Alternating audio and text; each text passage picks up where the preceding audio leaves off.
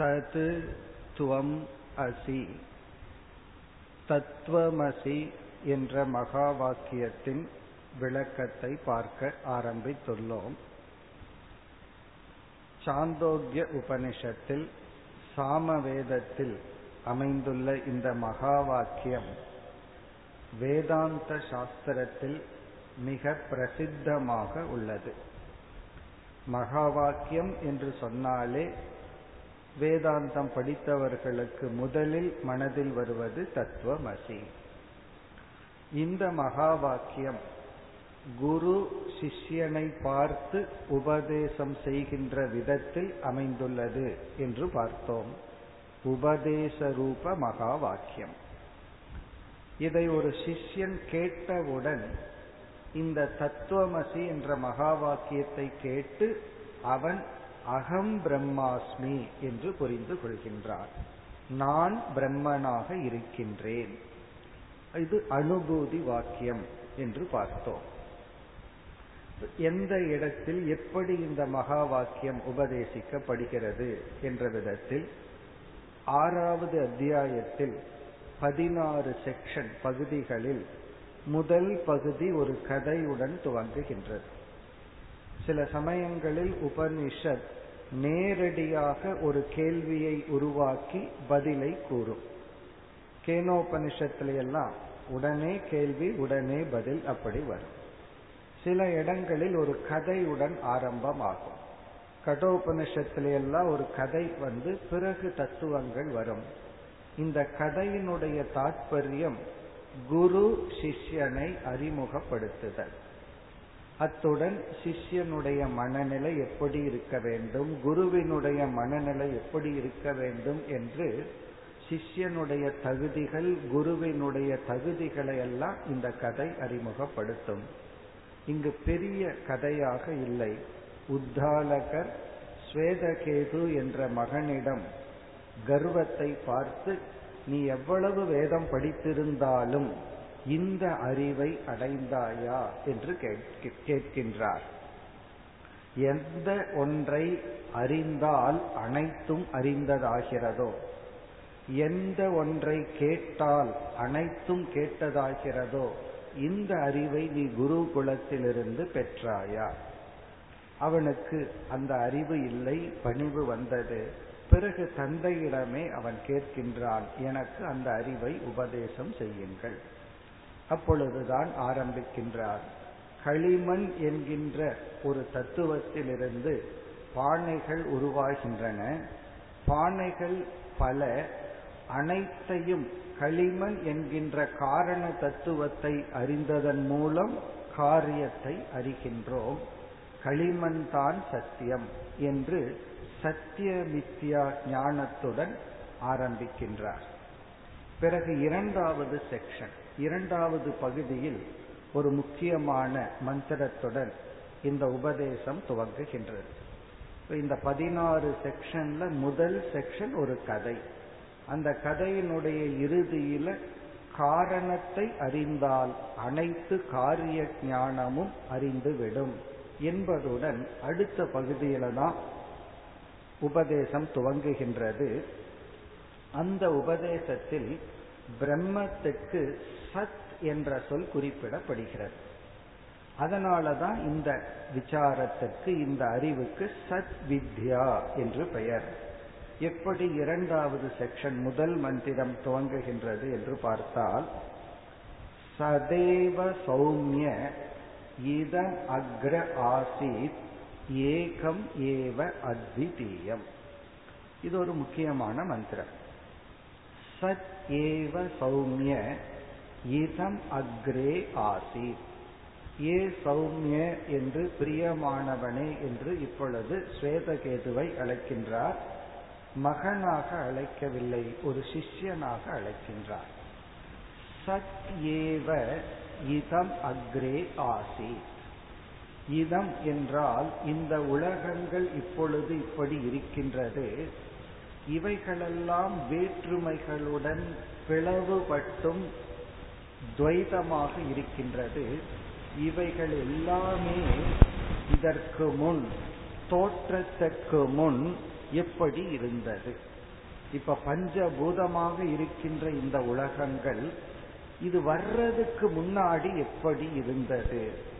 சத் ஏவ அது சத்தாகத்தான் இருந்தது. வெறும் இருப்பாக மட்டும் இருந்தது இப்பொழுது இது இருக்கிறது அது இருக்கின்றதுன்னு ஒரு குவாலிபிகேஷனோட இருக்கு. நம்ம ஒன்ன சொன்னோம்னா அது இருக்குன்னு சேர்ந்து தான் சொல்லுவோம். புஸ்தகம் இருக்கிறது வாட்ச் இருக்கிறது இப்படி எல்லாம் சொல்லுவோம். இந்த இருக்கிறதுங்கிறது எல்லா இடத்திலையும் சேர்ந்திருக்கும்.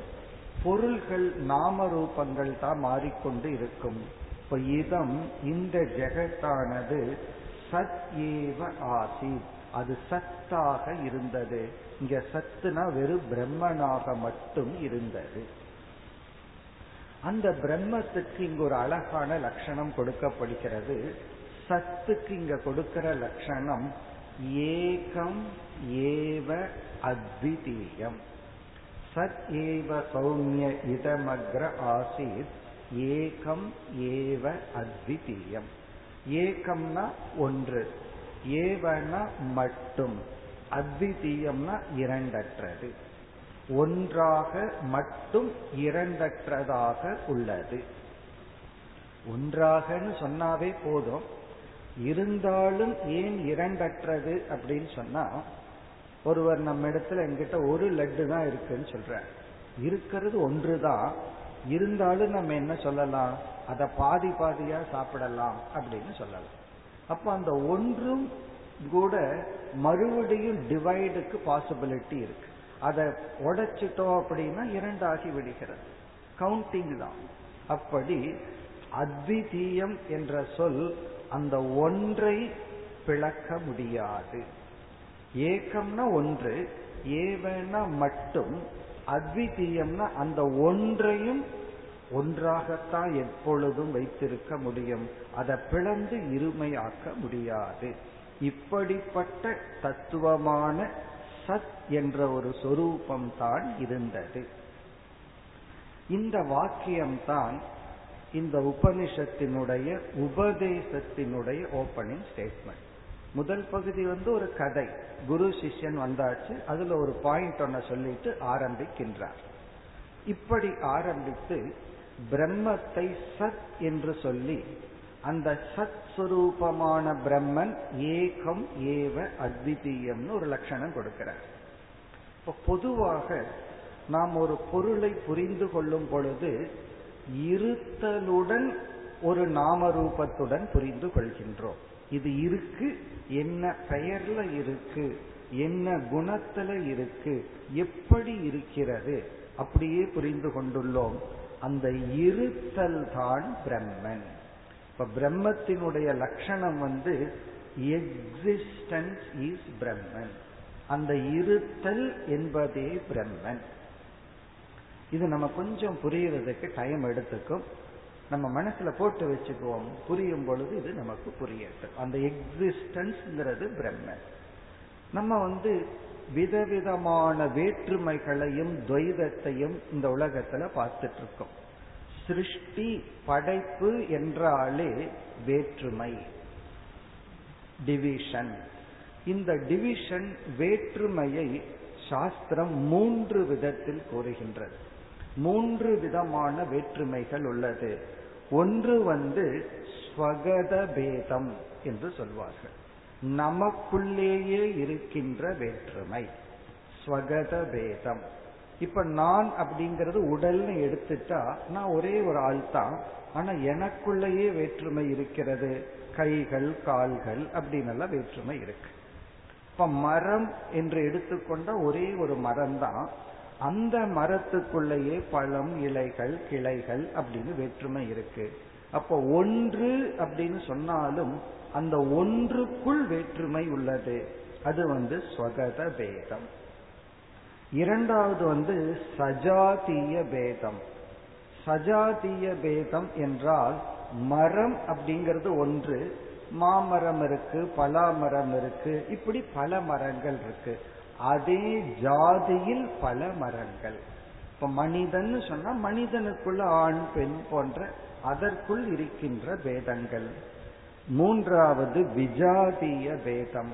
மரம் மனிதன் மிருகம் என்று மரத்துக்கு அப்பாற்பட்ட ஒரு பொருள் இருப்பது. ஒரு பொருள் இருந்தால் தனக்குள் வேற்றுமையுடன் இருப்பது.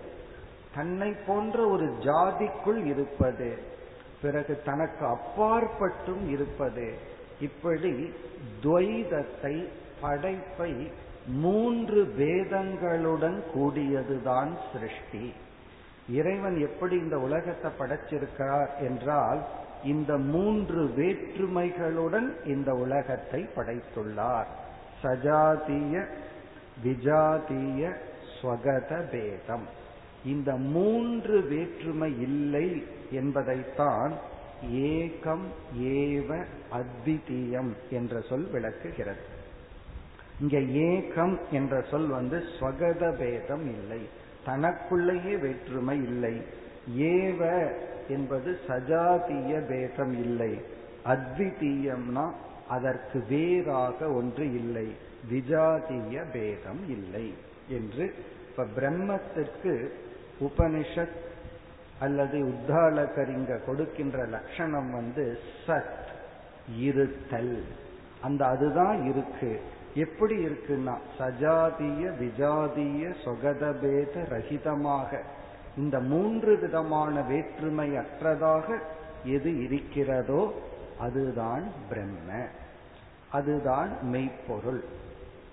இப்படி இரண்டாவது செக்ஷன்ல முதல் மந்திரத்திலேயே உபதேசம் ஆரம்பம் ஆகின்றது இப்ப இந்த உபதேசம் எப்படி தொடர்கிறது என்றால் இத சொன்னதற்கு பிறகு இங்கு ஆசிரியர் என்ன செய்கின்றார்?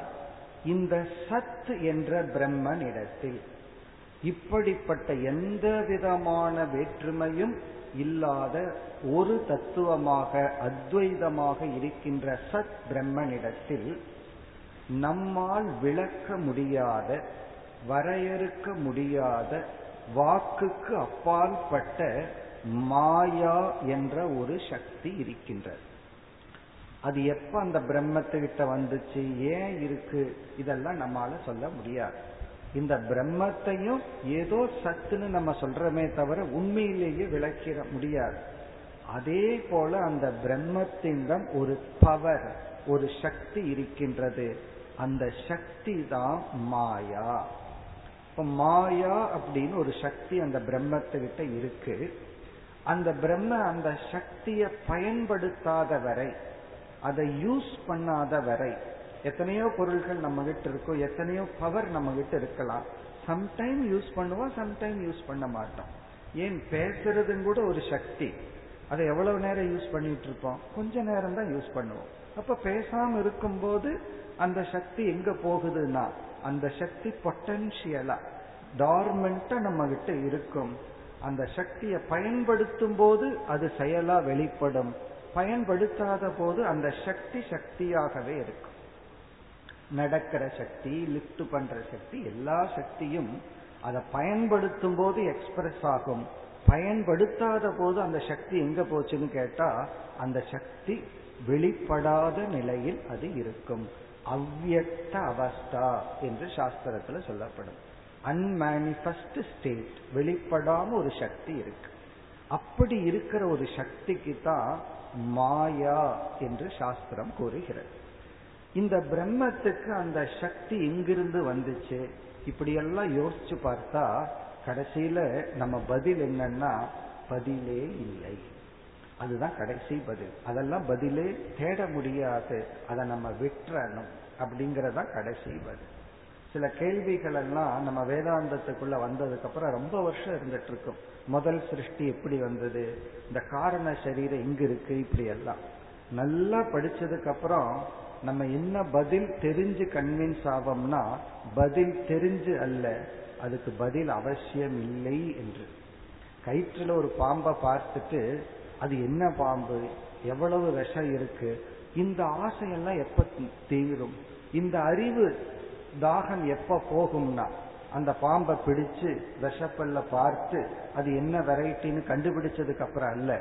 அந்த பாம்பே பொய்ன்னு தெரிஞ்சதுக்கு அப்புறம் அது எவ்வளவு அடி அது என்ன பாம்பு அதுக்குள்ள எவ்வளவு விஷம்ங்கிற அந்த ஒரு ஜிக்யாசா அந்த ஒரு அறிவு தாகம் நம்மை விட்டு போவது போல பல கேள்விகள் வேதாந்தத்துல கேள்வியே அவசியமில்லை அப்படின்னு தெரிஞ்சுட்டு போக போகுது. இருந்தாலும் சில சிஷ்யர்கள் அந்த கேள்வியை கேட்கும் பொழுது உபனிஷத் என்ன செய்யும்னா தற்காலிகமாக ஒரு பதில சொல்லி வைக்கும். நீ வந்து இந்த கேள்விக்கு பதில் தேவையில்லைன்னு புரிகிற வரைக்கும் அந்த இன்டலெக்டை ஏமாத்துற மாதிரி குழந்தைக்கு எப்படி சிலதை கொடுத்து ஏமாத்தி வைக்கிறோமோ அது போல ஒரு பதிலை கொடுத்து ஏமாத்தி வச்சிருவோம்.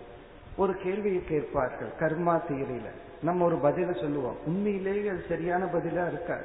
அவங்க மனசுல எனக்கு புரிஞ்சு போச்சுட்டு போயிடுவாங்க. நம்ம நினைச்சுக்குவோம் புரிஞ்சு போயிருக்கோம். ஆனால் அது பதில் அல்ல. பிறகு கொஞ்ச நாளுக்கு அப்புறம் அதே மாதிரி வேற ஆங்கிள் டவுட் வரும். அப்படி இந்த மாயா இருக்கே இது ஒரு விளக்க முடியாத அனிர்வச்சனீயமான ஒரு சக்தி பிரம்மனிடம் உள்ளது. இந்த மாயை அப்படிங்கிறது என்ன? இந்த மாயா என்ற ஒரு சக்தி பிரம்மனிடத்துல இருக்கு. அதை அது பயன்படுத்தும் பொழுது இந்த படைப்பு உருவாகிறது. இப்ப அடுத்த செக்ஷன் இந்த இரண்டாவது செக்ஷன்ல ஆரம்பிச்சு அடுத்த மந்திரத்திலிருந்து ஏழாவது செக்ஷன் வரை. இப்ப சாந்தோக்கிய உபனிஷத்துல பதினாறு செக்ஷன்ல ஆறாவது அத்தியாயத்துல ஃபர்ஸ்ட் செக்ஷன் வந்து இந்த கதை பார்த்துட்டோம். டூ டு செவன் இதுவரை சிருஷ்டி. அந்த சத் பிரம்மன் மாயையை பயன்படுத்தி தன்னிடம் உள்ள மாயா சக்தியை பயன்படுத்தி இந்த உலகத்தை படைக்கின்றது. என்னென்னலாம் படைக்கப்பட்டுள்ளது? அதுல நம்ம பஞ்சீகரணம்னு பார்த்திருப்போம் பூதங்கள் எல்லாம் பார்த்திருப்போம் ஆகாசம் வாயு போன்ற பூதங்கள் சிருஷ்டி. பிறகு வந்து உடல் படைக்கப்படுகிறது உலகம் படைக்கப்படுகிறது. இதுதான் டாபிக் சிருஷ்டி பிரகரணம். எதற்கு சிருஷ்டி அப்படின்னு சொன்னா இந்த சிருஷ்டியில இருந்து அந்த பிரம்மத்தை அடைவதற்காக. ஒன்று தெரியாமல் இருந்தா அந்த தெரியாமல் இருக்கிறத வந்து அதற்கு மேல் எது தெரிஞ்சிட்டு இருக்கோ அதன் துணை கொண்டு ஆதாரத்தை அடைதல். இப்ப கயிறை நம்ம வந்து பாம்பின் மூலமாகத்தான் அடையிறோம். ஒரு கயிறு நம்மால பார்க்கப்படாமலேயே இருந்தால் அந்த கயிற்றை பற்றி அறிவை அடைய மாட்டோம். ஒரு கயிறு பார்க்கப்பட்டு அது பாம்பாக பார்க்கப்பட்டால் உடனே நமக்கு அந்த கயிற்றை அடைய யார் துணையாக இருப்பார்கள்? அந்த பாம்பு தான் துணையாக இருக்கும். அந்த பாம்பை சற்று ஆராய்ச்சி செய்யும் பொழுது நம்ம அதான் பிராக்டிக்கலா நடக்குது. அது பாம்புன்னு நினைச்சிட்டு பக்கத்துல போவோம். எக்ஸ்ட்ரா லைட் அடிச்சு பார்ப்போம். தடி எடுத்துட்டு போவோம். இதெல்லாம் பண்ணி பார்க்கும் பொழுது என்ன ஆங்கிள் அதெல்லாம் பண்றோம்? அது பாம்புன்னு நினைச்சிட்டு தான் போயிட்டு இருக்கோம் கடைசியில கயிற்றை அடைகின்றோம். அந்த பாம்பிலிருந்து கயிற்றை அடைகிறதுக்கும் பாம்புக்கும் கயிற்றுக்கும் எவ்வளவு டிஸ்டன்ஸ்னா அதுதான் மாயை. பாம்புக்கும் கயிற்றுக்கு இருக்கிற டிஸ்டன்ஸ் தான் பிரம்மத்துக்கும் நமக்கும் உள்ள டிஸ்டன்ஸ் அப்படி இந்த சிருஷ்டி எதற்குனா இந்த சிருஷ்டியினுடைய துணை கொண்டுதான் அந்த பிரம்மத்தை நாம் அடைய வேண்டும். இப்ப இந்த மாயைன்னு சொன்னமே அந்த மாயையினுடைய லட்சணத்தை ஒரு சுருக்கமான விசாரத்துல புரிந்து கொள்ள முயற்சி பண்ணுவோம். ஒரு விதை இருக்கின்றது. அல்லது நம்ம களிமண்ணையே வச்சுக்குவோம். ஒரு களிமண் இருக்கு. அந்த களிமண்ணிலிருந்து ஒரு இருபது பானை செய்யறோம். அப்ப களிமண்ணிலிருந்து இருபது பானை செய்யும் பொழுது இருபது எண்ணிக்கை வருகிறது. ஒவ்வொன்றுக்கும் ஒவ்வொரு பெயர் கொடுக்கிறோம். இது டம்ளர் இது ஜக்கு இது இந்த எட்டு லிட்டர் பத்து லிட்டர்னு எல்லாம் சொல்றோமே கெப்பாசிட்டி சொல்றோமே குக்கருக்கெல்லாம் அதே போல பானைக்கு சொல்லுவார்கள் இது பத்து லிட்டர் தண்ணி பிடிக்கிற பானை இது அஞ்சு லிட்டர் தண்ணி பிடிக்கிற பானைன்னு சொல்லி ஒவ்வொன்றுக்கும் ஒரு பெயர் வைக்கிறோம். இப்போ வந்து பானை என்று களிமண்னு சொல்லிட்டு இருந்த நாம் இப்ப என்ன சொல்ல ஆரம்பிச்சிட்டோம்? பல சொற்கள் பல உருவங்கள். இந்த களிமண்ணிலிருந்து இத்தனை பொருள்கள் வந்தது. இந்த பொருள்கள் எப்படி வந்தது? களிமண்ணோட நம்ம எதை சேர்த்தியதனால் எதை ஆட் பண்ணினதுனால இத்தனை பொருள்கள் வந்தது? இந்த தண்ணி அப்படின்னு சொல்ல வேண்டாம். அதெல்லாம் களிமண்ணினுடைய பார்ட்டுனே புரிஞ்சுக்குவோம். களிமண்ணிலிருந்து எதை நாம் கூட்டியதனால் இங்க இருபது எண்ணிக்கை செய்கிறோம் என்றால் இரண்டு தத்துவங்களை களிமண்ணோடு நாம் ஆட் பண்ணினா கூட்டி இருக்கோம். அந்த இரண்டு தத்துவங்கள் நாம ரூபம். நாமனா ஒரு பெயர். ரூபம்னா ஒரு ஃபார்ம் களிமண்ணை எடுத்து அதுக்கு ஒரு ஃபார்ம் கொடுத்தோம். பிறகு வந்து அதுக்கு ஒரு பெயர் சூட்டி உள்ளோம். இப்ப இந்த நாம ரூபத்தை களிமண் என்ற காரணத்துடன் கூட்டும் பொழுது காரியங்கள் வருகின்றன. படைப்பு உருவாகின்றது. அப்ப இந்த படைப்பு காரியத்துக்கு என்ன லட்சணம்? காஸ் காரணம் பிளஸ் நாம ரூபம் ஒரு நாமன்னா ஒரு சொல் ஒரு பெயர் பெயர் சூட்டுவது. ரூபம்னா ஒரு ஃபார்ம் காரணம் பிளஸ் நாம ரூபம் ஈக்குவல் டு காரியம். காரியம் பல. காரியம்னா சிருஷ்டி. நம்ம கண்ணுக்கு முன்னாடி இத்தனை பொருள்கள் இருக்குன்னு சொல்றோம். இத்தனை பொருள்கள் எங்கிருந்து வந்தது? காரணத்திலிருந்து வந்தது. களிமண் களிமண்ணாகவே இருந்தா இவ்வளவு எண்ணிக்கை வராது. அப்ப ஏதோ ஒண்ணு களிமண் கிட்ட நம்ம செஞ்சதுனாலதான் இந்த எண்ணிக்கை. என்ன செஞ்சிருக்கிறோம்னா நாம ரூபத்தை சேர்த்தி உள்ளோம். இனி அடுத்த கேள்வி இதுதான் முக்கியமான கேள்வி. இந்த நாம ரூபத்தை களிமண்ணோட போய் சேர்த்துனம்னு சொன்னமே இந்த நாம ரூபம் எங்கிருந்து வந்தது? களிமண்ணுக்குள்ளேயே இருந்துதா? களிமண்ணுக்கு வெளியே இருந்துதா? இந்த நாம ரூபத்தை களிமண்ணோட சேர்த்து படைத்தோம்னு சொன்னோம். இந்த நாம ரூபத்தை களிமண்ணிலிருந்து வெளியே களிமண்ணுக்கு அப்பாற்பட்டு கொண்டு வந்து சேர்த்தனமா? அல்லது களிமண்ணுக்குள்ளேயே எடுத்து சேர்த்தியமா? இப்படி எல்லாம் யோசிச்சோம்னா கடைசியில உள்ள வர்ற வரைக்கும் நல்லா இருந்தா இப்ப என்னமோ ஆயிடுதுன்னு ஆயிரும் நம்ம மனசு. குழப்பம்தான் நமக்கு வரும். இப்படி எல்லாம் குழப்பி கடைசியில உபனிஷத்து என்ன சொல்லுதுன்னா அனிர்வச்சனீயம். உன்னால டெபினட்டா சொல்ல முடியாது. இந்த நாம ரூபங்கள் களிமண்ணுக்கு வெளியே இருந்து எடுத்து சேர்த்துனின்னு சொல்ல முடியாது. அப்படி சொல்றாங்கன்னு வச்சுக்கோமே நம்ம கேட்போம் எங்கிருந்து எடுத்தேன்னு கேட்போம் இந்த நாம ரூபத்தை எங்கிருந்து எடுத்து இதுல சேர்த்துன? அவர் ஏதோ ஒரு இடத்த சொல்ற அப்ப அந்த பானையை உடைச்ச உடனே அது அங்க போகணும். நீ அங்கிருந்து எடுத்தீங்கன்னா மீண்டும் அது அங்க போய் சேரணும். அவர்னால சொல்ல முடியாது. இதற்குள்ள இருந்து எடுத்தேன்னா இதற்குள்ள எங்கிருந்தது காட்டுன்னு சொல்லுவோம் அப்போ இந்த நாமரூபம் இந்த களிமண்ணுக்கு வெளியே இருக்கா? அங்கமா இருக்கா சேர்ந்து இருக்கா எதுவுமே சொல்ல முடியாது. இந்த களிமண்ணை இப்பொழுது பிரம்மன் சத் என்று புரிந்து கொள்வோம். இந்த நாம ரூபத்தை தான் சாஸ்திரம் மாயா என்று சொல்கிறது. இப்ப மாயை மாயைன்னு அது புரியாததுன்னு நினைக்க வேண்டாம். இந்த நாம ரூபந்தான் மாயை.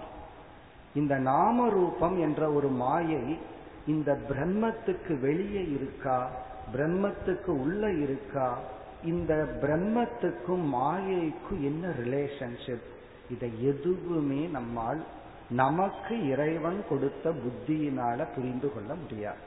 நமக்கு இருக்கிற லாஜிக் அப்படிங்கிற ஒரு அறிவுனால புரிந்து கொள்ள முடியாது.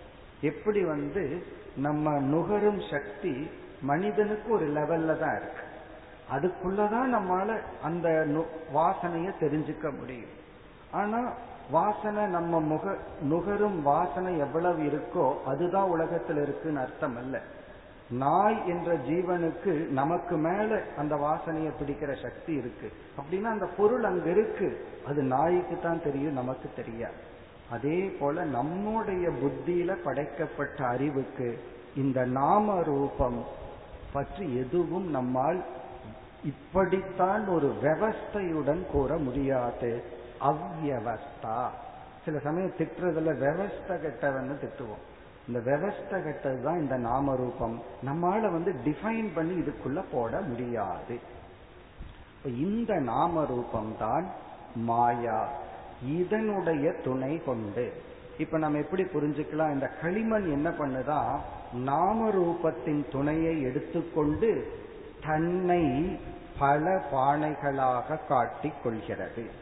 அப்படி காட்டும் பொழுது பார்ப்பவனுக்கு என்ன ஆயிருதுன்னா அந்த காரணத்தில் இருக்கிற பார்வை மறைந்து காரியத்துல பார்வை சென்று விடுகிறது. நம்ம அந்த காசை மறந்துடுறோம். அந்த டிசைன் பெயர் இதுலதான் கவனத்தை செலுத்துறோம். ஈவன் தங்கமா இருந்தாலும் கொஞ்ச நேரத்துக்கு மேல அந்த டிசைன்ல தான் நம்ம மைண்டு போகுது. நம்ம வந்து ஒரு செயின் ஒரு பத்து செயின் இருக்கு. செலக்ட் பண்றதுக்கு மூணு மணி நேரம் அல்லது ஒரு மணி நேரம் எடுத்துக்கிறோம். எந்த செயின் வாங்கலாம்? எந்த மோதிரம் வாங்கலாம்? எந்த பேங்கிள் வாங்கலாம்? அங்கு தங்கத்தை வாங்குறதுன்னு முடிவு பண்ணி போயாச்சு. அந்த ஒன் ஹவர் செலக்ஷன் டைம் தங்கத்துக்காக அல்ல அந்த டிசைனுக்காகத்தான் அப்ப நம்ம என்ன ஆயிருக்குன்னா தங்கத்தை மறந்துட்டோம். அந்த டிசைன்ல தான் நம்ம வந்து எனக்கு பிடிக்கல பிடிச்சிருக்கு அதே போல ட்ரெஸ்ஸும் அப்படித்தான். இந்த மெட்டீரியல் வாங்கலாம்னு முடிவு பண்ணியாச்சு. குழப்பம் எங்க வருதுன்னா அந்த டிசைன் அந்த டிசைன் தான் மாயை. அந்த டிசைன் அப்ப என்ன ஆகுதுன்னா அந்த ஒரு பருத்தி துணியாக மாறும் பொழுது அந்த காரணம் மறக்கப்பட்டு விடுகிறது. அது மேல இருக்கிற டிசைன்ல நம்மளுடைய அட்ராக்ஷன் போகுது. அந்த பிரம்மன் மாயா என்ற ஒரு நாமரூபத்தின் துணை கொண்டு இந்த உலகமாக காட்சி அளிக்கும் பொழுது பிரம்மன் மறக்கப்படுகின்றது. அந்த உலகம் நம்முடைய அட்ராக்ஷன் நம்முடைய கவனத்தை ஈர்த்து விடுகிறது. இப்ப குரு என்ன பண்ணணும்னா இவனுக்கு இருக்கிற அட்ராக்ஷன் நாமரூபத்தில் இருக்கு. அது அப்படியே காரணத்துல கொண்டு போய் வைக்க வேண்டும்.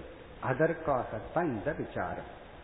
அப்போ ஏழாவது செக்ஷன் வரை பிரம்மன் நாமரூபம் என்ற சுரூபமான மாயையின் துணை கொண்டு இந்த உலகமாக காட்சியளித்து கொண்டுள்ளது.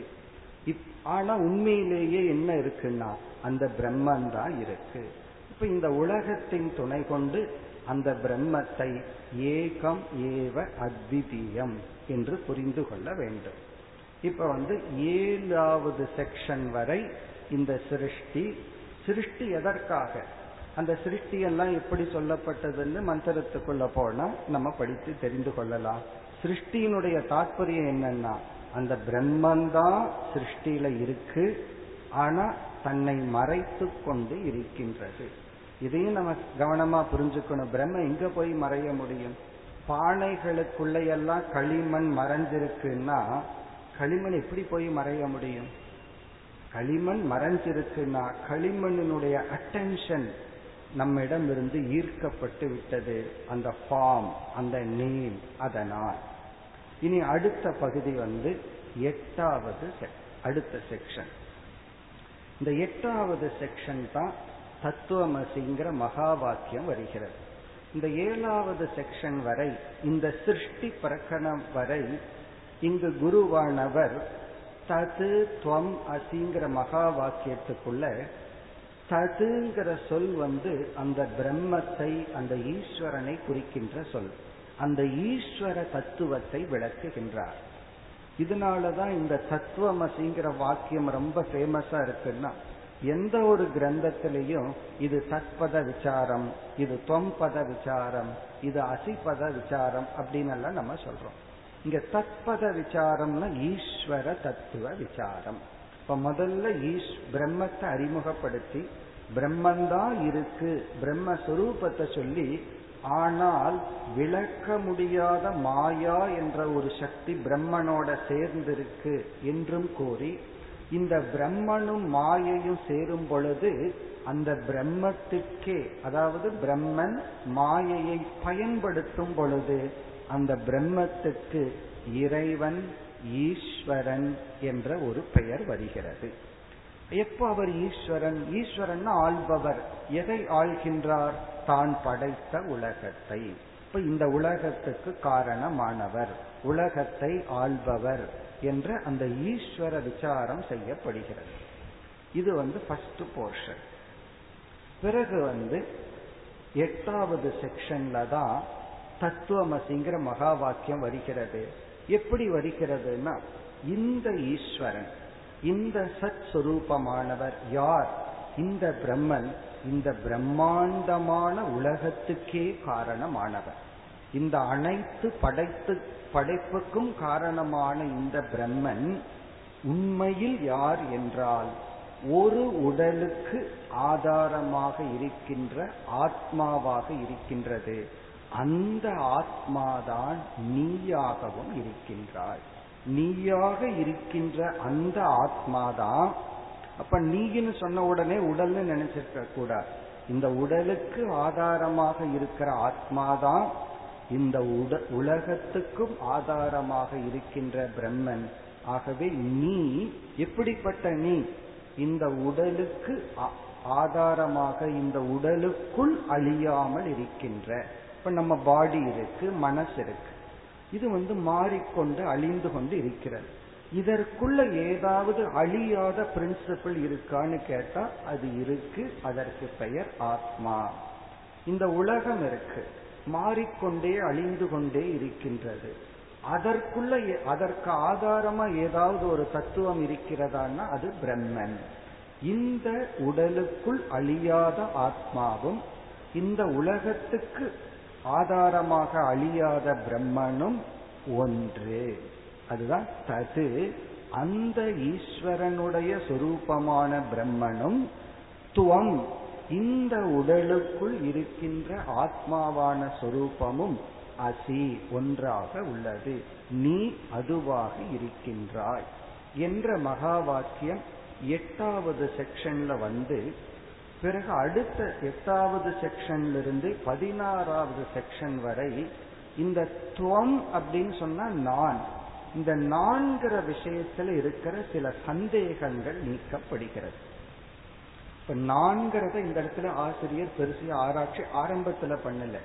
தத்துவமசின்னு சொல்லிட்டு நீ அதுவாக இருக்கின்றாய். அதுங்கிற தத்துவம் ஏழு செக்ஷன்ல விளக்கப்பட்டு அந்த பிரம்மன் பிரம்மனிடம் மாயை மாயையிலிருந்து இந்த உலகம் உலகத்தை நீக்கி பார்த்தா பிரம்மன் தான் இருக்கு. அந்த பிரம்மன் தான் நீ. அப்ப நான் யார்? என் என்னையே புரிஞ்சுக்கிறதுக்கு கஷ்டமா இருக்குன்னா அடுத்த செக்ஷன்ல இருந்து இந்த நீங்கிற பதார்த்தம் விளக்கப்படுகிறது. அது ஏன் விளக்கப்படுகிறதுனா இந்த ஸ்வேதகேது தத்துவமசின்னு கேட்ட உடனே எனக்கு மீண்டும் உபதேசம் செய்யுங்கள். எனக்கு கொஞ்சம் புரிய மாட்டேங்குதுன்னு கேட்கிறான். பிறகு அடுத்த ஒன்பதாவது செக்ஷன்ல ஒரு எக்ஸாம்பிள் சொல்லி ஏன்னா தத்பதத்தை விளக்கியாச்சு ஈஸ்வரனை விளக்கியாச்சு ஜீவனை விளக்கவில்லை இவனுக்கு தன்னை பற்றி கொஞ்சம் சந்தேகம் இருக்கு. உடனே ஒரு எக்ஸாம்பிள் சொல்லி ஒரு உதாகரணம் சொல்லி ஜீவ விஷயத்துல ஒரு சந்தேகத்தை நீக்கி மீண்டும் தத்துவமசின்னு சொல்ற பிறகு மீண்டும் ஸ்வேதகேது எனக்கு இன்னும் புரியல மீண்டும் உபதேசம் செய்யுங்கள்னு கேட்கிறான். இப்படி இந்த பகுதியில் ஒன்பது முறை தத்துவமசி தத்துவமசின்னு ரிப்பீட் ஆகுது. ஒரு முறையோ இரண்டு முறையோ அல்ல. ஒன்பது முறை தத்துவமசிங்கிற மகா வாக்கியம் வருகிறது. அது எப்படி வருதுன்னா ஒவ்வொரு முறையும் ஒரு எக்ஸாம்பிளை சொல்லி ஜீவ விஷயத்துல இருக்கிற ஒரு குழப்பத்தை நீக்கி மீண்டும் தத்துவமசி ஸ்வேதகேதோன்னு சொல்லி சொல்லிக்கொண்டே வருகின்றார். இப்ப நம்ம வந்து எந்த மந்திரத்துல தத்துவமசிங்கிற மகா வாக்கியம் வருதோ அந்த மந்திரத்தை இப்பொழுது பார்ப்போம். ஆறு எட்டு ஏழு. Sixth chapter eighth section seventh மந்திரம். இதுலதான் முதல் முறை தத்துவமசிங்கிற மகா வாக்கியம் வருது. இதற்கு பிறகு வந்து வருகின்ற எல்லா செக்ஷன்லையும் ஒன்பது முறை இந்த மகா வாக்கியம் ரிப்பீட் ஆகுது. ஒவ்வொரு முறையும் ரிப்பீட் ஆகும்போது ஜீவ விஷயத்தில் நமக்கு வருகின்ற ஒரு சந்தேகம் ஒரு எக்ஸாம்பிள் ஒரு உதாரணத்துடன் அந்த சந்தேகத்தை நீக்கி பிறகு குருவானவர் சிஷியனுக்கு மீண்டும் தத்துவமசி அப்படின்னு உபதேசம் செய்கிறார். இப்ப இங்க தத்துவமசி அப்படின்னா துவங்கிறது ஜீவனை குறிக்கின்ற சொல் ததுங்கிறது ஈஸ்வரனை குறிக்கின்ற சொல். அசி என்பது இருவரும் வேறில்லை. இருக்கின்றாய். நீ பிரம்மனாக இருக்கின்றாய்னு ஐக்கியப்படுத்துற சொல். அந்த ஈஸ்வரன் மாயையோடு அந்த ஈஸ்வரனை பார்த்தா உடலோடு நம்மை பார்த்தால் நாம ஈஸ்வரனும் ஒன்றல்ல. அவர் படைப்பவர் நாம் படைக்கப்பட்டவர். அப்ப அந்த ஈஸ்வரன் கிட்ட இருந்து எதை நீக்கணும்? மாயையையும் மாயையிலிருந்து தோன்றிய உலகத்தையும் மனதளவில் நீக்கி பார்த்தா அங்கு சத் சொரூபமான அத்விதீயமான ஏக்கமான பிரம்மன் மட்டும் இருக்கு. நம்ம இடத்துல என்ன ஆராய்ச்சி பண்ணணும்? இந்த உடல் மனம் புத்தி இவைகளையெல்லாம் நீக்கி இதற்கு ஆதாரமாக இருக்கின்ற ஆத்மஸ்வரூபத்தை பார்த்தோம்னா ஆத்மாவும் சத் சுரூபம் ஆத்மாவும் சித் சுரூபம் ஆத்மாவும் ஆனந்த சுரூபம் அதே போல பிரம்மனும் சச்சித் ஆனந்த சுரூபம் இரண்டும் ஒன்றுதான். நம்ம ஏற்கனவே பார்த்தோம். இந்த சமன்பாடுன்னு சொன்னா ஈக்குவேஷன் என்று சொன்னால் அதில் வேற்றுமையும் இருக்க வேண்டும் ஒற்றுமையும் இருக்க வேண்டும். இதில் வேற்றுமை பொய்யாக இருக்க வேண்டும். சீமிங் டிஃபரன்ஸ் இருக்கணும் ஒரிஜினல் டிஃபரன்ஸ் இருக்கக்கூடாது. அப்பதான் இது ஈக்குவேஷன் சீமிங் டிஃபரன்ஸ் என்னன்னா மாயையோடு சேர்ந்தால் வேற்றுமை என்ற தோற்றம் மாயையை நீக்கினால் ஒன்றுதான். இப்ப இந்த கருத்துடன் இந்த ஒரு மந்திரத்தை பார்ப்போம். ஏன்னா எப்படி இந்த சத்துவமசின்னு உபதேசிக்கப்பட்டுள்ளது? அந்த மந்திரம் ச யக ஏஷக அனிமா ஐததாத்மியமிதம் சர்வம் தத் சத்தியம் ச ஆத்மா தத்துவமசி ஸ்வேத கேசோ இது பூய ஏவ மா பகவன் விஜாபயது இது ததா சோமிய இதிக வாச்ச இதுதான் அந்த மந்திரம். தத்துவமசிங்கிற உபதேசம் வருகின்ற மந்திரம் இது. இதை நம்ம சுருக்கமாக பார்ப்போம். சக யக ஏஷக அனிமா இங்கு வந்து அந்த பிரம்மத்துக்கு ஐந்து சொற்களால் விளக்கம் கொடுக்கப்படுகிறது. அஞ்சு வார்த்தை எடுத்துட்டு அந்த பிரம்ம தத்துவம் விளக்கப்படுகிறது. சக யக எந்த ஒரு தத்துவம் இருக்கிறதோ அது முதல் சொல் அனிமா அனிமா என்று ஒரு அந்த பிரம்ம தத்துவம் விளக்கப்படுகிறது. இரண்டாவது ஐததாத்மியம். உண்மையிலேயே இந்த ஒவ்வொரு சொல்லுக்கும் பல மணி நேரம் நம்ம சிந்திக்க வேண்டியது இருக்கு. பட் நம்ம சாராம்சமா பார்ப்போம். ஐததாத்மியம் பிரம்மத்துக்கு கொடுக்கிற இரண்டாவது லட்சணம். மூன்றாவது வந்து சத்தியம். அந்த பிரம்மத்துக்கு கொடுக்கிற அடுத்த லட்சணம் சத்தியம். நான்காவது ஆத்மா. அந்த பிரம்மந்தான் ஆத்மாவாக உள்ளது. இப்படி சொல்லிட்டு சில சமயங்கள்ல என்ன நம்ம மனசுல அல்லது நம்ம எக்ஸ்பிரஷன் நம்ம புரிஞ்சுக்கிறது எப்படி இருக்கும்னா எனக்குள்ள இருக்கிற ஆத்மா அழியாதது.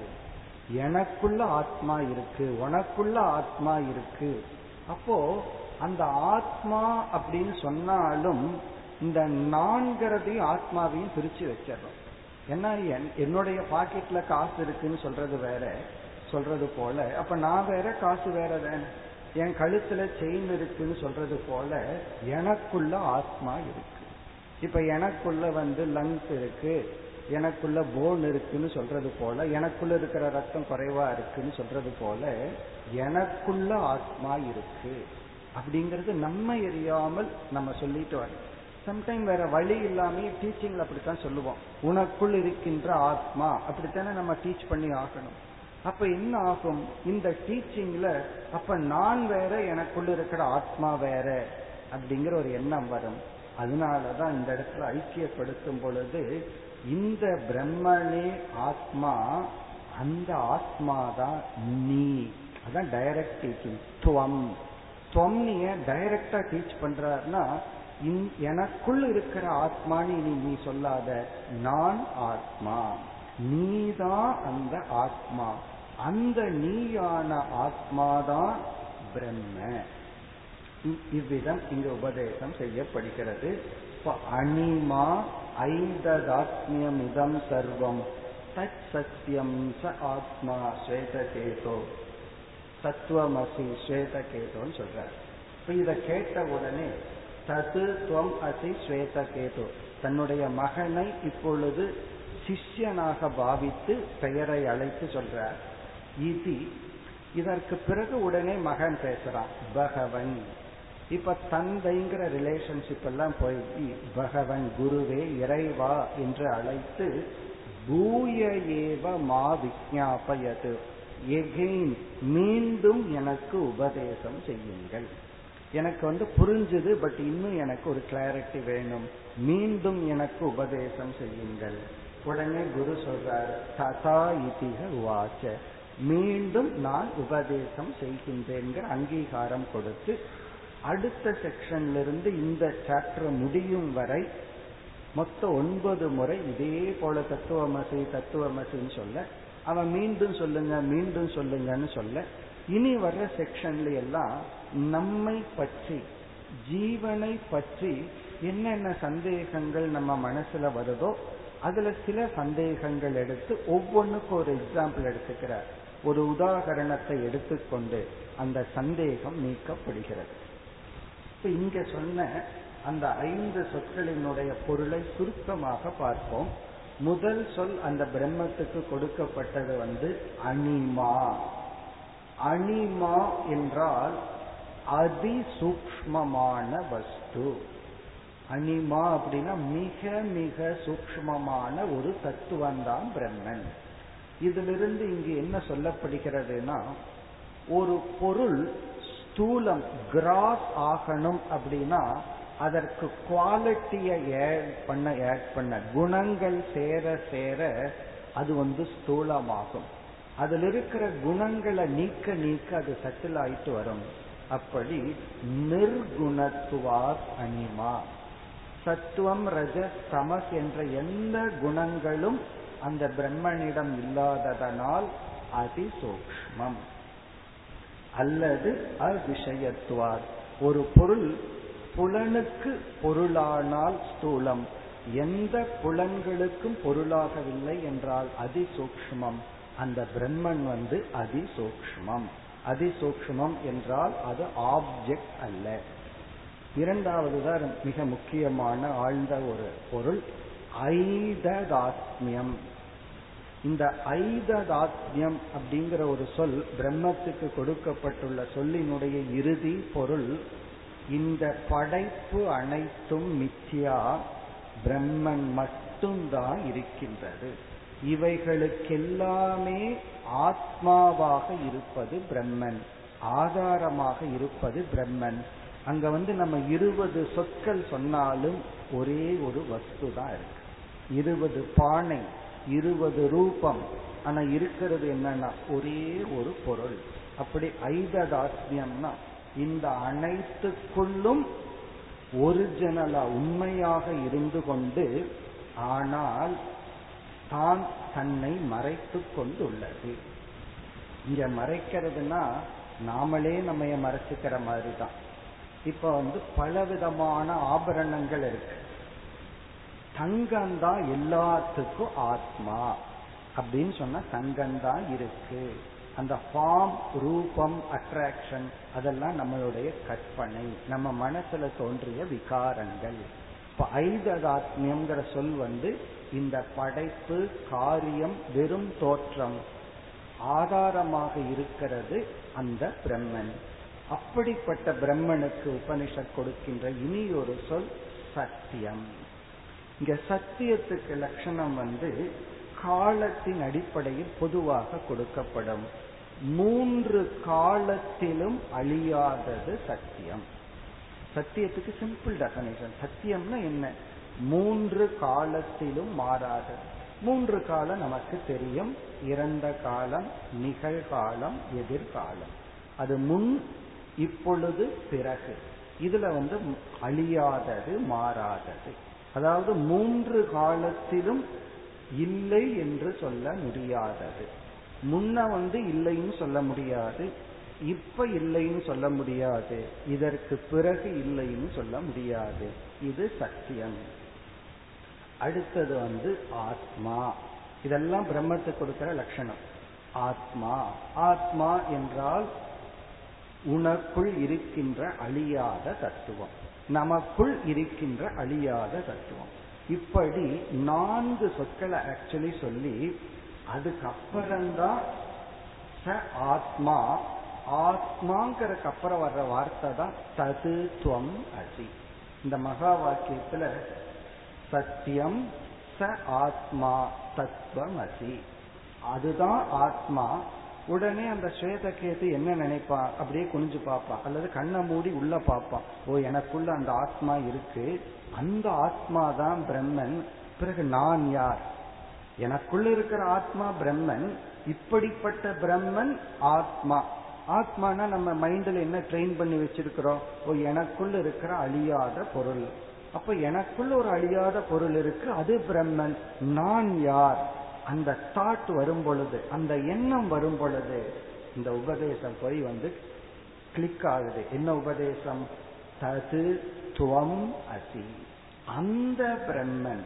எதை நீ ஆத்மான்னு நினைச்சிட்டு இருக்கிறையோ எது இப்படிப்பட்ட லட்சணத்துடன் இருக்கிறதோ அதுதான் நீ. அதுதான் நீயாக இருக்கின்றாய். நீதான் அந்த ஆத்மா. நீதான் சத்தியம். நீதான் பிரம்மன் என்று இவர் உபதேசம் செய்கின்றார். செய்தவுடன் ஸ்வேதகேது வந்து எனக்கு வந்து மீண்டும் உபதேசம் செய்யுங்கள்னு சொல்ல பிறகு அடுத்த செக்ஷன்ல இருந்து உபதேசம் ஆரம்பம் ஆகின்றது. இப்போ இதுலயும் ரொம்ப விசாரம் எல்லாம் இருக்கு. ததுங்கிற சொல்லை எடுத்துட்டு தத்பத விசாரம் எல்லாம் இறைவனை பற்றிய விசாரம். தொங்கிறதெல்லாம் ஜீவனை பற்றிய விசாரம். அசிங்கிறதுலயும் பெரிய விசாரம் இருக்கு. இவர் வந்து நீ பிரம்மனாக இருந்தாயின்னு சொல்லல. பிரம்மன் ஆக போகின்றாயின்னு ஃபியூச்சர் டென்ஸ்லயும் சொல்லல. இங்க பிரசன்ட் டென்ஸ்ல சொல்லப்பட்டிருக்கு நீ பிரம்மனாக இருக்கின்றாய். அப்படின்னா என்ன? காலத்தை கடந்து நீ எல்லா காலத்திலும் பிரம்மன் தான் அஜான காலத்துல தெரியாம கஷ்டப்பட்டுட்டு இருந்த அப்போ நீ நீதான். இப்ப உனக்கு அறிவு வந்துடுது உனக்கு கஷ்டம் இல்லை அப்போ நீ நீதான். அப்போ நம்ம கஷ்டத்துக்கெல்லாம் காரணம் அறியாமைதான். நீ அல்ல. ஏன்னா கடைசியில அந்த கில்ட்டும் எடுத்துக்க கூடாது. நான் தான் கஷ்டப்பட்டேன் நான் தான் நான் தான். நீயும் கஷ்டப்படல யாரும் கஷ்டப்படல. உன்னை கஷ்டப்படுத்தியதெல்லாம் இருள் என்ற அஜானம் அப்ப இந்த உலகத்துல யார் மீதாவது கோவிச்சுக்கணும்னு ஆசைப்பட்டா சில பேர்த்துக்கு கோபம் வந்து வந்து ஒரு நாள் கோவிச்சுக்கலைன்னா மைண்டு அப்செட் ஆயிடும். அப்படி கோபம் யாருகிட்டயாவது வரணும்னா பேசாம நம்ம அஜானத்துக்கிட்ட தான் கோவப்படணும். நீதான் என்னை இவ்வளவு கஷ்டப்படுத்தினாய் மற்றவங்களுக்கெல்லாம் கஷ்டப்படுத்துறதுக்கு என்ன சக்தி இருக்கு? என்னுடைய அஜானம் தான் என்ன கஷ்டப்படுத்தியது என்று நீ பிரம்மனாக இருக்கின்றாய். இதுதான் தத்துவமசி மகா வாக்கியம். இதைத்தான் நம்ம சம்பிரதாயத்துல எடுத்துக்கொண்டு எந்த வேதாந்த கிரந்தத்துல சிருஷ்டிய பற்றி பிரம்மத்தை பற்றிய விசாரம் வந்தா உடனே தத்பத விசாரம் நடக்குது. ஜீவனுடைய சாதனைகள் பஞ்சகோஷம் அவஸ்தாத்திரய விவேகம் இல்ல ஜீவனை பற்றிய விசாரம் பண்ணும் பொழுது தொம்பத விசாரம் இப்பொழுது நடக்கிறது. ஜீவனுக்கு ஈஸ்வரனுக்கு உறவை பற்றி பேசும் பொழுது அசிபத விசாரம். இப்படி நம்ம சொல்றோம். இனி அடுத்த ஒன்பதாவது செக்ஷன்ல இருந்து கடைசி செக்ஷன் வரைக்கும் இந்த தொம்பத விசாரம். ஜீவ விஷயத்துல ஸ்வேதகேதுவனுடைய மனதில் வர்ற சில சந்தேகங்கள் அல்லது நம்மை போன்றவர்களுடைய மனதில் வர்ற சில சந்தேகங்களை எடுத்துக்கொண்டு இவர் பதில் அளிக்கின்றார் அதுல ஒரு சிலவற்றை நம்ம பார்ப்போம். ஒன்பதாவது செக்ஷன்ல ஒவ்வொரு செக்ஷன்லயும் ஒரு எக்ஸாம்பிள் இந்த உலகத்தில் இருக்கிற ஒரு உதாகரணம் எடுத்துக்கொண்டு ஜீவ விஷயத்தில் இருக்கின்ற ஒரு குழப்பங்கள் சந்தேகங்கள் நீக்கப்படுகிறது. இதோட உபதேசம் ஓவர் இதுக்கப்புறம் மனநம். சிரவணம் ஓவர் நேரடியா டீச்சிங்க கொடுத்தாச்சு. இரு டீச்சிங்க வாங்கின உடனே சந்தேகம் வருது. அந்த சந்தேகத்தை நீக்கி இந்த செக்ஷனை முடிக்கிறார். அதுல சில சந்தேகங்களை சில எக்ஸாம்பிளை பார்ப்போம். அதுல இங்க எடுத்துக்கொண்ட முதல் எக்ஸாம்பிள் வந்து மது தேன். தேன் அப்படிங்கிற ஒரு தத்துவத்தை எடுத்துக் கொள்ளப்படுகிறது சுஷுப்தி அவஸ்தை உடன் இந்த தேங்கிற உதாரணம் கனெக்ட் பண்ணப்படுது. இங்க என்ன எக்ஸாம்பிள்னா இதுக்கப்புறம் பார்த்தோம்னா அந்த ஒரு குரு சிஷ்யனுடைய உரையாடலா வருது. இவர் வந்து ஒரு கேள்வியை கேட்பார் அவன் ஒரு பதில சொல்லுவான் இதை கொண்டு வா இப்படி ஒரு டெஸ்ட் பண்ணுன்னு ரெண்டு பேர்த்துக்கு ஒரு உரையாடல் போல் அமைக்கிறது இப்ப இவர் என்ன சொல்றார்? குருவானவர் தேனி பல மலர்களிலிருந்து தேனை சேகரிக்கின்றது சேகரிச்சு அந்த கூட்டுல கொண்டு போய் அது தேன் கூடா பெருசா கட்டுது நம்ம வந்து அந்த தேனை ஒரு ஒரு லிட்டர் தேன் அங்க இருக்குன்னு வச்சுக்கோமே. அந்த தேன் எப்படி வந்ததுன்னா ஒவ்வொரு துளியாக ஒவ்வொரு மலர்களிடமிருந்து வந்தது. ஒவ்வொரு மலர்களிடமிருந்து வரும் பொழுது அந்த தேன் பேசியதுன்னு வச்சுக்கோமே. அந்த தேன் என்ன சொல்லும்? நான் இந்த பூவிலிருந்து வந்தேன். இனி ஒரு தேன் என்ன சொல்லும்? நான் இந்த பூவிலிருந்து இந்த இடத்திலிருந்து வந்தேன். இப்படி எல்லாம் சொல்லி. அது ஒன்றாக கலந்து விட்டதற்கு பிறகு எந்த தேனும் நான் எங்கிருந்து வந்தேன்னு சொல்ல முடியாது.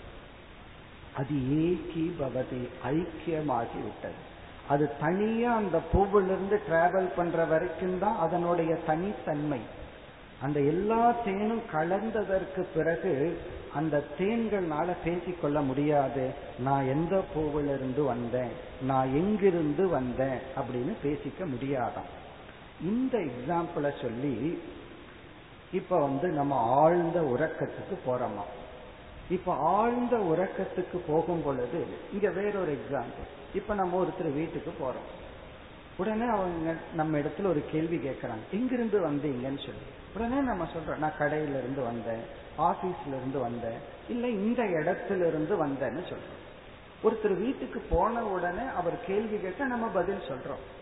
அதே போல ஆழ்ந்த உறக்கத்துல நம்ம எல்லாம் பிரம்மத்துக்கிட்ட போறோமா? பிரம்மத்துக்கிட்ட போன உடனே பிரம்மன் ஒரு கேள்வி கேட்குது. நீ எங்கிருந்து வந்தேன் அதுக்கு நம்மால பதில் சொல்ல முடியாதான் இப்ப அந்த தேன் வந்து எங்கிருந்து வந்தேன்னு சொன்னா அதுக்கு தெரியாது இப்போ. அந்தந்த தனித்தன்மை இழக்கப்படுகின்றது. அந்த இண்டிவிஜுவாலிட்டி வந்து இழக்கப்படுகிறது. அதாவது நீ பிரம்மனா இருக்கிற ஞானத்துக்கு பிறகு நீ அதை புரிஞ்சுக்கிற நீ அஜானியா இருக்கிற காலத்திலேயே ஆழ்ந்த உறக்கத்துல நீ பிரம்மத்துக்கிட்ட தான் போற அப்பொழுதே உன்னுடைய தனித்தன்மை இழக்கப்படுகிறது. இந்த இண்டிவிஜுவாலிட்டி இஸ் லாஸ்ட் ஆகவே சாஸ்திரம் என்ன சொல்லுதுன்னா நீ அறியாமை காலத்திலும் நீ பிரம்மத்தை எக்ஸ்பீரியன்ஸ் பண்ணிட்டு தான் வந்துட்டு இருக்க அந்த அத்வைதத்தை பார்த்து கொண்டுதான் வருகின்றாய். எப்படி தேனீக்கள் எடுக்கின்ற தேன் ஒன்றாகி விடுகிறதோ அதுபோல் ஜீவன் ஆழ்ந்த உறக்கத்தில் பிரம்மனிடம் சென்று பிரம்மனிடம் ஐக்கியமாகும் பொழுது அவனுடைய தனித்தன்மையை இழந்து விடுகின்றான். அதனாலதான் அவன் ஆனந்தத்தின் எல்லையில் இருக்கின்றான். நாம் அனுபவிக்கின்ற அனைத்து ஆனந்தங்களிலும் அதிகமான ஆனந்தம் என்னன்னா அதிகமான ஆனந்தம் வந்து ஆழ்ந்த உறக்கம். ஏன் அப்படின்னா அந்த இண்டிவிஜுவாலிட்டியை நம்ம இழந்து விடுகின்றோம். அந்த இண்டிவிஜுவாலிட்டியிலிருந்து கொஞ்சம் தான் ஆனந்தம் வருது. அதாவது இவ்வளவு படிச்சிருக்கிறேன்னு நினைக்கும் போது கொஞ்சம் ஆனந்தம். அதற்கு மேல இனி ஒருத்தன் படிச்சிருக்கிறான்னு நினைக்கும் பொழுது கொஞ்சம் பொறாமை வந்துடும். இவ்வளவு சம்பாரிச்சுட்டேன்னு நினைச்சுக்கும் போது ஆனந்தம். யாராவது பிடுங்கிட்டு போயிடுவாங்களோன்னு நினைக்கும் பொழுது ஒரு பயம். அப்படி இந்த உலகத்துல என்ன ஆனந்தத்தை அடைந்தாலும் அந்த ஆனந்தத்தை தொடர்ந்து ஒரு பயம் ஒரு பொறாமை ஒரு கோபம் அல்லது இழந்துருவோங்கிற ஒரு எண்ணம். ஆனால் அனைத்தையும் இழந்து ஆழ்ந்த உறக்கத்திற்குள் செல்லும் பொழுது நாம் தனித்தன்மையை இழந்து பிரம்மத்துடன் ஐக்கியம் ஆகின்றோம் பிறகு அடுத்த எக்ஸாம்பிள் நதி திருஷ்டாந்தம். கடல் எக்ஸாம்பிள் சொல்லப்படுது. இங்கு வந்து உபனிஷத் என்ன சொல்கிறதுன்னா இந்த நதிகள் எங்கிருந்து தோன்றின? இந்த ரிவர் எங்கிருந்து வந்தது? இங்கு வந்து ஆசிரியர் என்ன சொல்றார் கடலில் இருக்கின்ற நீர்கள் ஆவியாக மாறி மழையாக பொழிந்து விதவிதமான பெயர்களுடைய தன்மைகளுடைய நதியாக ஓடிக்கொண்டு இருக்கின்றது. இப்ப கங்கை காவேரி யமுனான்னு மூன்று நதிகள் இருக்கு. நம்ம புராணத்துல எல்லாம் ஒவ்வொரு நதியை ஒவ்வொரு தேவதையெல்லாம் நம்ம வணங்குகின்றோம். இப்ப அந்த தேவதைகள் பேசிக்கொள்கிறதுன்னு வச்சுக்கோமே அதுலயும் போட்டி பொறாமை எல்லாம் வந்துடும் இந்த கல்வியா செல்வமாங்கிற மாதிரி அந்த தேவதைகளுக்குள்ள நான் கங்கை பெரிய நதி நீ காவேரி இப்படின்னு ஒன்றுக்கொன்று வேறுபாட்டுடன் இருக்கிறது.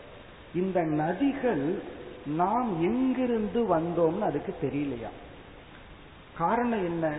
இந்த நதிகள் வந்து யோசிச்சு பார்த்தா நான் இந்த பூமியில ஓடிட்டு இருக்கேன் அப்படித்தான் நினைக்குதான் இந்த எல்லா நதிகளும் நான் நாம் எல்லாம் கடலில் இருந்து தான் வந்தோம். கடலிலுடைய நீர் தான் நம்முடைய ஒரிஜினல் ஷோர் அப்படின்னு தெரிவதில்லையா? அதே போல ஜீவன் பிரம்மத்திடமிருந்து வெளியே வந்ததுக்கு அப்புறம் நான் பிரம்மத்துக்கிட்ட இருந்து தான் வந்தேன்னு அவன் அறிவதில்லையா ஒரு இடத்துக்கு போனா எங்கிருந்து வந்தோம்னு ஜீவனுக்கு தெரியலையா? ஒரு இடத்திலிருந்து வெளியே வரும் பொழுது தூங்கி எழுந்து வரும் பொழுது நாம பிரம்மத்துக்கிட்ட இருந்து தான் வந்தோம்னு ஜீவனுக்கு தெரியாமல் ஜீவன் கர்ம வசத்தினால் தன்னுடைய பழைய நிலையை அடைந்து விடுகின்றான். அப்படி இல்லைன்னா இவன் பிரம்மத்துக்கிட்ட ஒரு முறை போயிட்டா ஏன்னா மோட்சத்துக்கு லட்சணமே எதை அடைந்தால் திரும்ப மாட்டாயோ? அதுதான் மோட்சம். அப்ப தூக்கத்துல பிரம்மத்தை அடைஞ்சிருக்கிறோம். திரும்ப கூடாதல்ல. இவன் ஏன் மீண்டும் வந்து அதே ஜீவனா வர்றான்? கோபத்தோட படுத்து தூங்கிட்டு கோபத்தோடயே எந்திரிப்பான். அப்ப எந்த உணர்வுடன் எந்த அறிவுடன் தூங்கினானோ அதே ஜீவனாகத்தானே இவன் எந்திரிக்கிறான். ஏன்? அதுக்கு தான் இந்த எக்ஸாம்பிள் நதிகள் கடல் இதுதான் என்னுடைய ஷோர்ஸ்னு தெரியாம அங்க இருக்கின்ற தேசத்தை ஐடென்டிஃபை பண்ணிட்டு எப்படி ஓடுகின்றதோ அதே போல இங்க என்ன சொல்லப்படுகிறதுனா இந்த ரெண்டு எக்ஸாம்பிள்லையும் சுஷுப்தி ஆழ்ந்த உறக்கத்தை ஜீவனோட கனெக்ட் பண்ணி ஒரு ஜீவன் ஆழ்ந்த உறக்கத்துல பிரம்மத்துக்கிட்ட போறா போற வரைக்கும் இவன் யாருன்னு இருக்கு. உள்ள போயிட்டான்னா இவன் இவனையே இழந்து விடுகின்றான். இவன் பிரம்மனாகவே இருக்கிறான். அதனால ஆனந்தமா இருக்கான் சரி வெளி இவன் பிரம்மன் ஆயிட்டானே. வெளியே வரும்போது பிரம்மனாகத்தானே வெளியே வரணும். மீண்டும் ஜீவனாக வருகின்றான். காரணம் கர்ம வினை. இவன் அஜானத்துல போனதுனால அதே அஜானத்தோட வர்றா.